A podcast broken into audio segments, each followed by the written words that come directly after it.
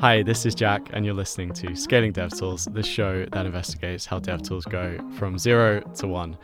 I'm joined today by Megan Reynolds, who is an investor at Crane, uh, who have invested in companies like Gitpod, Encore, and Novu. Thank you very much for joining us, Megan. Thank you for having me, Jack. And we're in the first time we're actually live Woo. Sitting in the same studio, which is cool. Very excited to be here. The inaugural studio. Could you tell us a little bit about Crane? And then the question on everyone's lips is like, what's going on right now? it's a bit mad at the moment. So, Crane, we're an enterprise software focused seed fund. We are based in London, but we're investing across Europe. We're investing in enterprise software, but even more specifically, we're investing in enterprise infrastructure. And actually, as you said, what I do is mostly open source and developer tooling. The other core focus of Crane is also go to market. We exist to help product led technical founders build the foundations of the go to market from seed to Series A. And so we have a few amazing people on our team that help us do that. Rav, for example, built customer success at Slack, before then Zendesk, before then Yammer, has basically been building the function before it was a function. Given that we're an early stage fund in this market right now, it has been a little bit chaotic. The market's crashed, the public market's crashed. And although private markets are relatively sheltered from that, it still has a a compounding effect. When companies aren't able to IPO, that really has a trickle down. However, because we're investing in like infrastructure technology predominantly and like enterprise infrastructure technology, usually that technology is like critical path infrastructure. And so for those companies, they are relatively sheltered from the public markets in a downturn, like being struggling in a downturn. I think companies that are kind of slightly easier to rip out, have a more direct impact when budgets are slashed, teams are let go. There's a very direct correlation between that and companies struggling. Uh, whereas for a lot of the stuff that we're investing in, that I'm investing in, it's open source, it's adopted by developers, and it becomes a critical piece of infrastructure within that company's software stack it's really hard to rip that out when budgets get tight. It's usually the last thing to go. And so, actually, what we're seeing right now, although markets are in chaos, those companies are still doing well. And actually, the ones with an open source model are, are arguably doing even better because it means companies, it's a little bit less friction for companies to adopt those technologies. So, yeah, it's a, it's a weird time, but we feel like we're in a relatively good place right now is there something that companies can do to make themselves more part of that cr- critical path, or is it something that's kind of decided when you start the business? I think so. And this is this is something that when we first met, we were talking a lot about. Really, it's the companies that will do really well here are the companies that deeply understand the customer problem that they're solving. And so making sure that the use cases they're targeting and the problems that they're solving with their technology are number one, two, three for the specific customer or user. So if that user is a developer or if that customer is a developer, it's like, okay, actually, is this a top five priority for this developer in their workflow? And if it's anything less than that, maybe you're focusing on the wrong user or maybe you're focusing on the wrong customer. And so it's like being ruthless with like finding, we call it like the hair on fire problem. Whose hair is on fire right now to the point where you could give them like a brick, like your product as a as a brick, and because their hair was on fire, they were like hit the brick to put that fire out. This is like a YC thing, but it's really it's a really effective way of like, okay, is this really solving a pain point for my customer? Because those those are the mission critical things. Those are the things that become critical path eventually. And I think companies that haven't found that and haven't um, discovered that with their customers will have a really hard time. Related to that, what are the kind of things that you see founders struggling with in the dev tool space? I think it's kind of a, it's very tied to that. Lots of developer first companies have an allergy to sales and marketing. And I'm sure you see this a lot and you've probably experienced this. There's the there's this kind of sentiment of, oh, you don't sell to developers or you don't market to developers. And I've heard it from founders often especially more technical founders, where they're like, "Oh no, you can't sell this. Developers hate being sold to," and I and I agree. Like I understand what, what they're saying. Like no one likes to be sold to, but actually, the core the core of sales is just listening to customers, like understanding the value you're driving, and then scaling how you listen to customers and understand their problems and solve them. I think there's like a misunderstanding of what sales means. And similarly in marketing, or especially with marketing, one of the things I see a lot of founders not doing or ignoring is not having like a really deep understanding of the landscape that they sit in, especially with developer tooling right now, because the landscape is messy and there's a lot of companies out there. And if you don't deeply understand where your product sits in that landscape, who else is sitting alongside you in that landscape, how those products are being used, it's really hard to talk about your product in a way that people will instantly understand. And that's the core thing, right? It's like, how do you educate people? How do you help them understand the value that you'll deliver for them quickly? If you don't understand the landscape, and I've heard this a lot from founders that are like, I don't need to worry about them. Like, my product's amazing. It'll sell itself. Like, people will just get it because it's really good. But actually, if you can't talk about that in a compelling way, then people people won't get to that point point of realization, or developers won't get to that point of realization quickly enough. Mm and I, it seems similar to what Supabase experienced, where they were selling themselves as like real time stuff on top of Postgres, and then as soon as they started saying open source Firebase, yeah, like, just took off. So true. It's just it's catchy, right? You're just like, and when you as a developer get to that like buying decision or user decision of like, oh, am I going to use Firebase because you just it's on your mind, and someone's like, oh, there's open source Firebase, so quickly and easily, like how that will filter through. Yeah and that's definitely like a hair on fire problem that people have experienced that firebase is like struggles to scale gets really expensive like you're really locked in. Yes exactly exactly. That's a perfect example.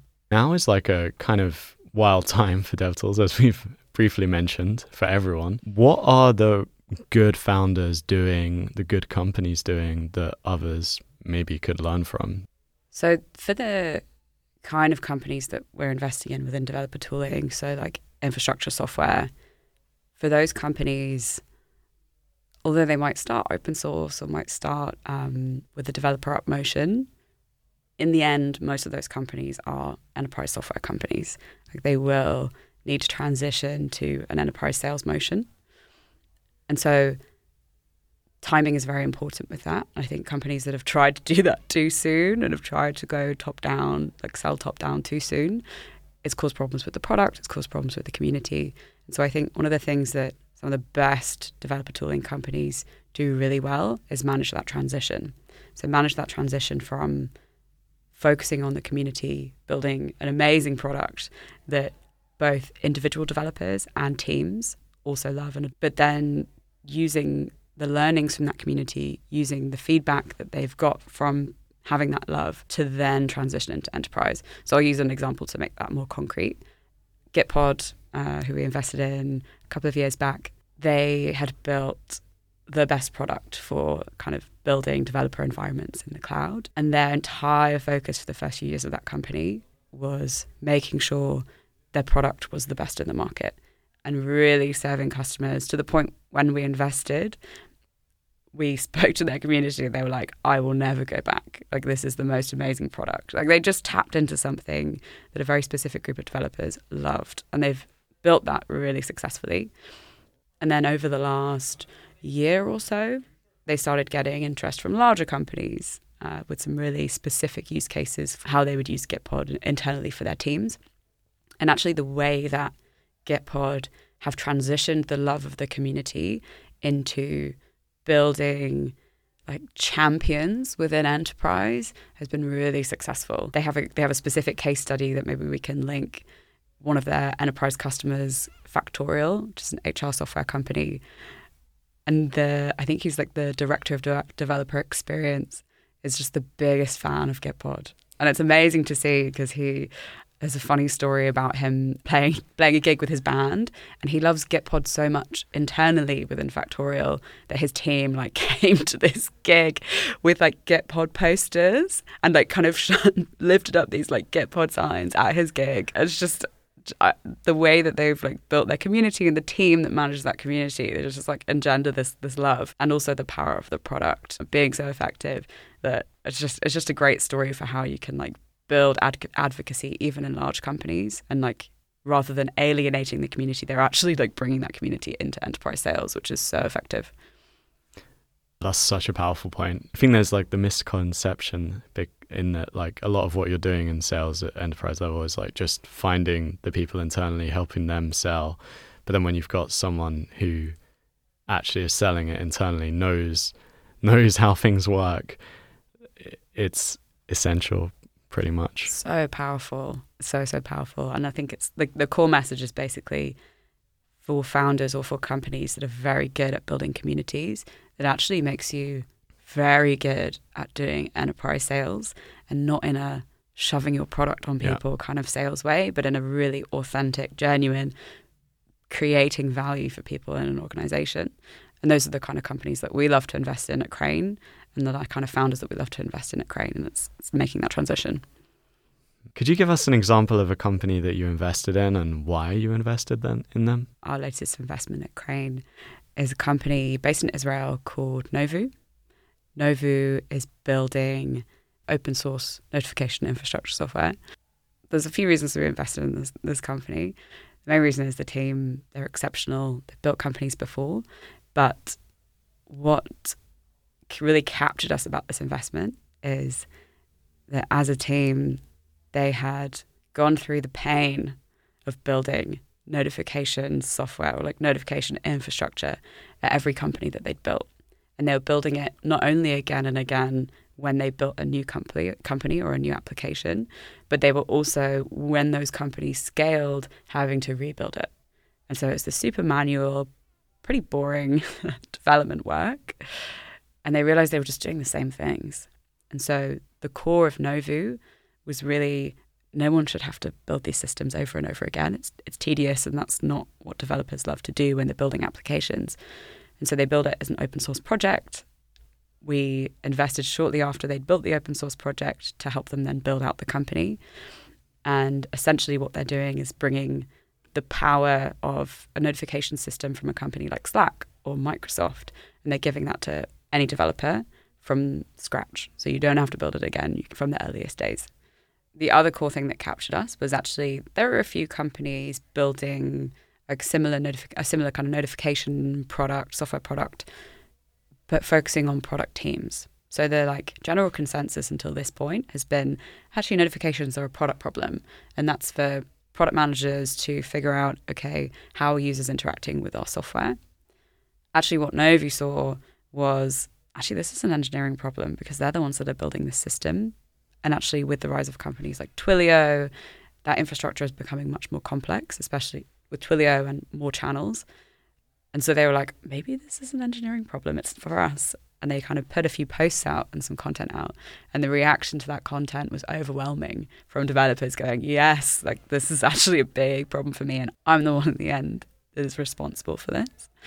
So that was like, and so therefore going open source, making it easy to adopt, building the community around that has been really successful for them. There's a company, you probably know them, I forget the name, but they're like kind of an open source Mixpanel. Mm. I think they, came, they had the same logic where it was like developers are the ones that always have to play around with this, always get asked to implement everything. But this whole product is built for product managers. And so they're just like building much more like developer thoughtful product that's open source makes it easier to go into enterprise, all this kind of stuff. Yeah. It's very interesting.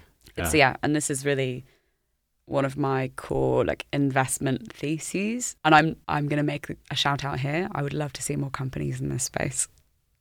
That's exactly what I want to invest in. Uh, infrastructure software companies targeting developers, enabling developers to build applications more easily, uh, especially where current approaches are focused on product or maybe sales and marketing uh, that's yeah, big thesis. Interesting. So find Megan on Twitter and uh, send her your pitch. Hit me up. Hit me up. Yes, please. Yeah, thanks so much for joining, Megan. Um, it was really awesome speaking. And where can people learn more about you and about Crane? So, about Crane, you can find us at crane.vc. And for me, the easiest way to follow is uh, on Twitter at Megan Rayno. We can, I'm sure we can share it. Yeah, we'll put it in the show notes. Thanks so much for joining, and we'll see you again soon.